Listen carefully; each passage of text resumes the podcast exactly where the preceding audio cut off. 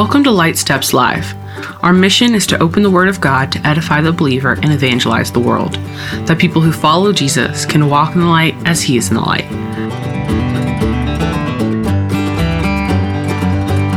This episode will wrap up our time in Matthew 5, verses 1 through 12. Is it enough to live as someone who doesn't work to tear things down? Listen to learn what it means to be a peacekeeper versus a peacemaker and how to be meek in this day and age.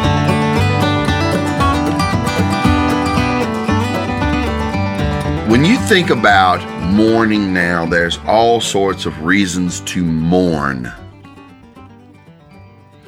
I think we chiefly think about mourning um, when we think about people passing away, right? But there's all sorts of reasons to mourn. All sorts of reasons. Um, there, a lot of times we we lose a friendship, we lose a relationship, uh, maybe even an intimate relationship. A lot of times we lose a job. Uh, uh, I was recently talking to someone whose house burned down. I mean, that's a reason to mourn, right? But the chief reason to mourn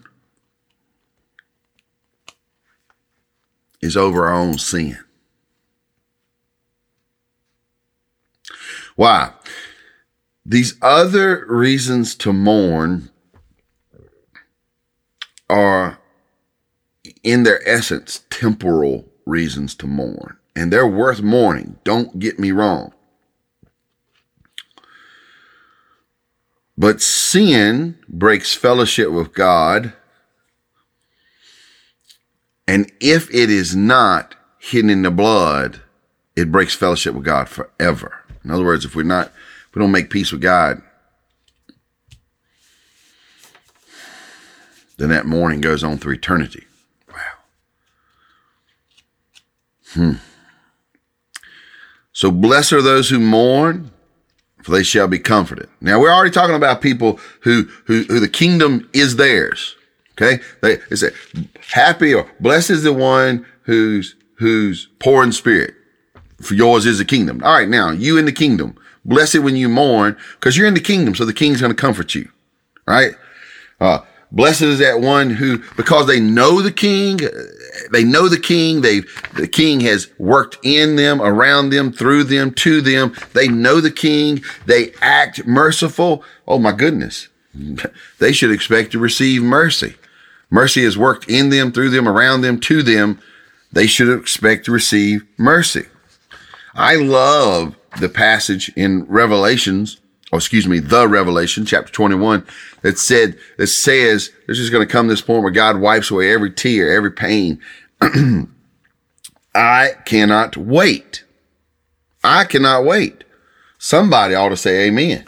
I can't wait. So he's saying like, you are mourning.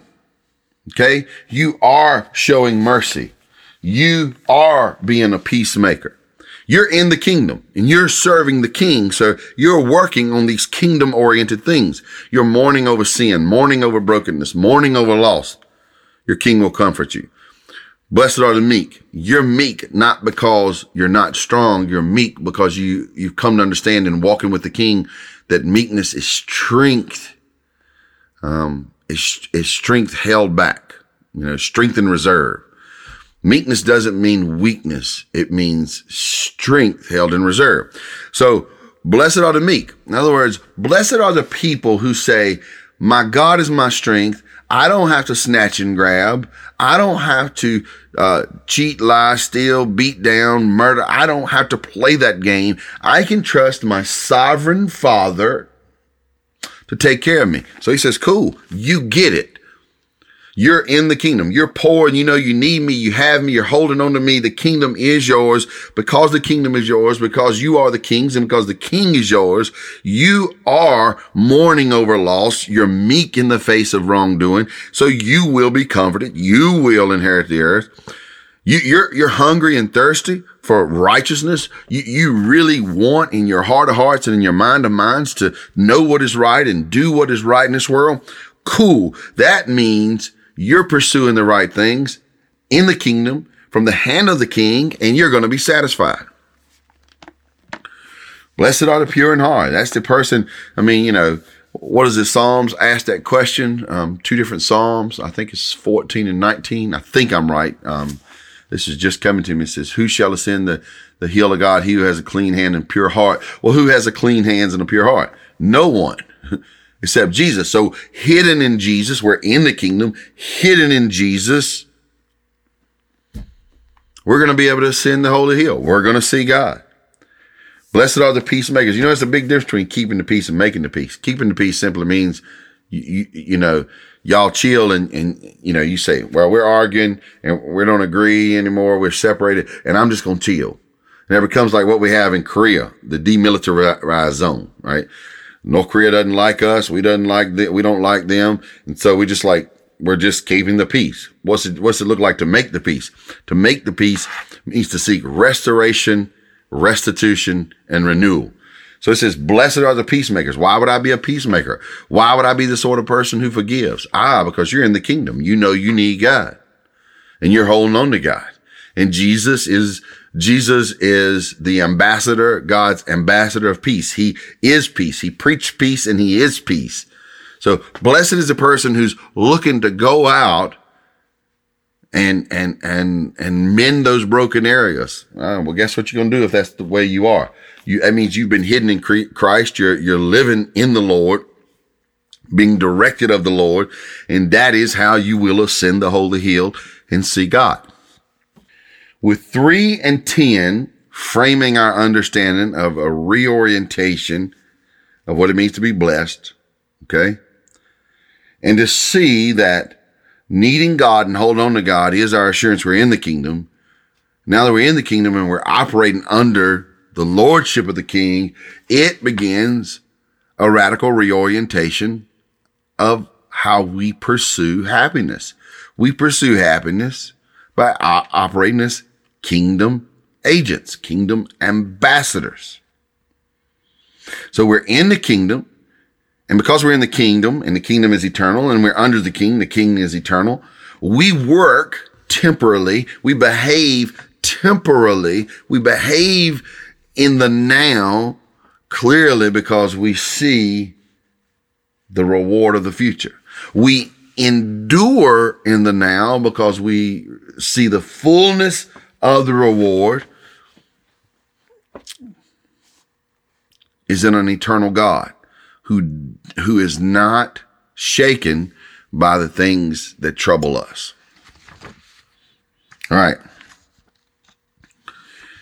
I think the best way to see it is there is reward now in the kingdom. There is. We, we, we, we have a taste of glory divine, as the hymn, hymn writer would say. Oh, what a foretaste of glory divine.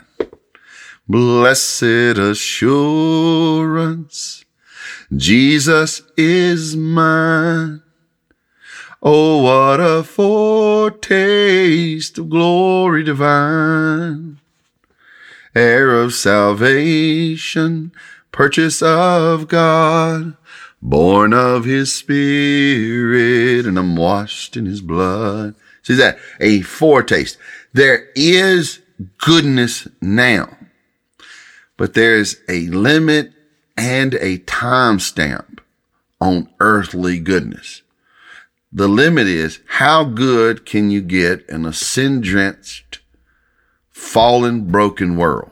So there's a limit. There's a natural limit on the goodness. There's a timestamp because all this is coming to an end. So what we don't do is we don't place the foundation nor the future of our happiness on this mess. We place the foundation of our pursuit of blessedness in God through Christ Jesus, and we have our expectation that it will be fulfilled by Him through the ages. You see that? That radically should change some things. You know why? Because a lot of us live the American way, and the American way is scratching and clawing and grabbing and getting and trying to build the life we think we deserve. And God says, you know, hey, if you if you know you have need, you're poor in spirit, Kingdom's yours.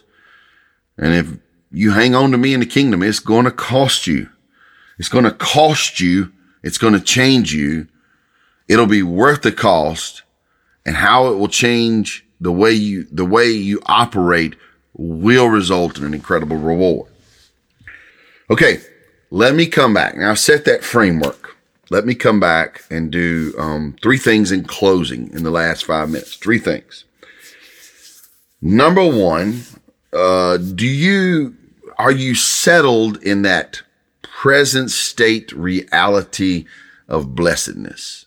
In other words, do you do you do you realize that you're poor in spirit and is that causing you to seek the Lord or is it causing you to scramble and, and go after you know, do you think, you know, like you're going to find a solution on Amazon or with some hobby or by building, buying or, or, or, or, or inheriting bigger, better, faster, more things? In other words, is your pursuit of that inner hunger spiritual and then spiritually right directed, or is it temporal and, and, and causing you more hunger and frustration than, than it's rewarding you? We have to answer that. Okay. Secondly, is being in the kingdom, is being in the kingdom radically reorienting the way you engage in the world? Is there that hunger and holding on? Number one, is there a hunger and holding on?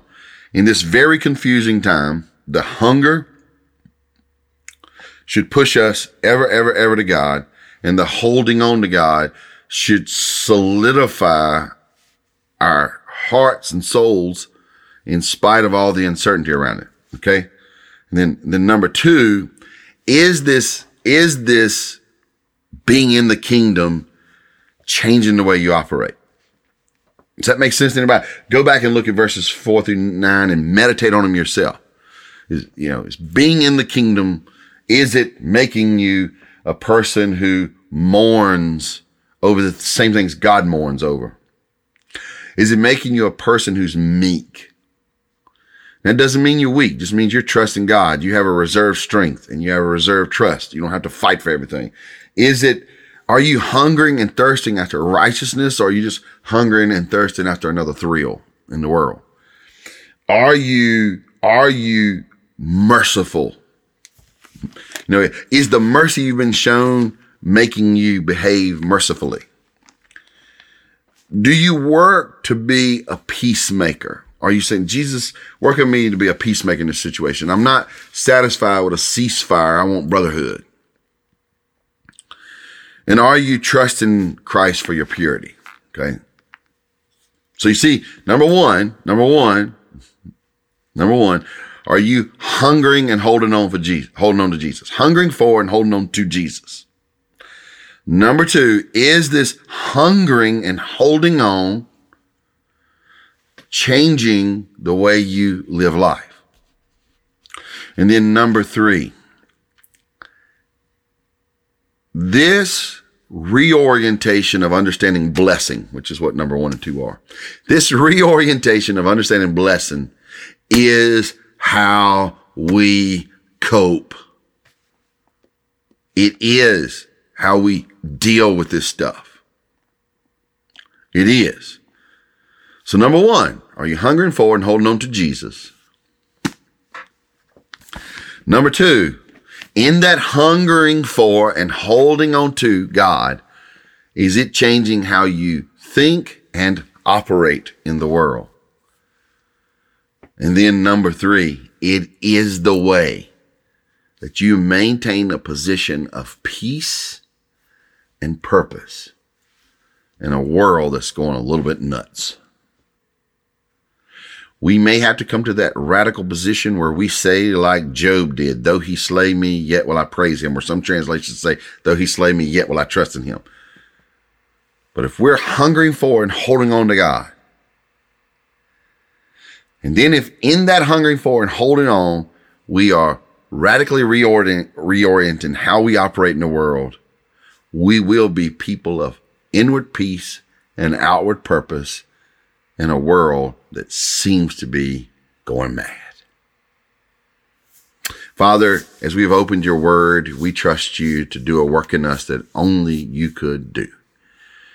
So, God, I thank you for my time on this recording today, and I pray that you make it as seed slinging. You do with it what only you could do with it. In Jesus, I pray. Amen.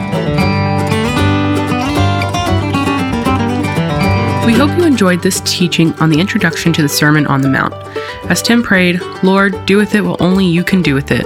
Amen. I make that my prayer for us too, that God does with His Word what only He can do. Though it seems we've covered a lot in this series, we are only just beginning. Tune in next week as we continue to study the next portion of the Sermon on the Mount. Howdy, friends. Tim Bowes here. Did you guys know that Light Steps Live is a listener supported podcast? Did you guys know that when we began to even talk about this among some friends in our community, that all the equipment and the original donations were given by people that I serve with at My Life Matters or in my local church because they wanted to get behind this important project. So for six months, we've been living off of those original six donors.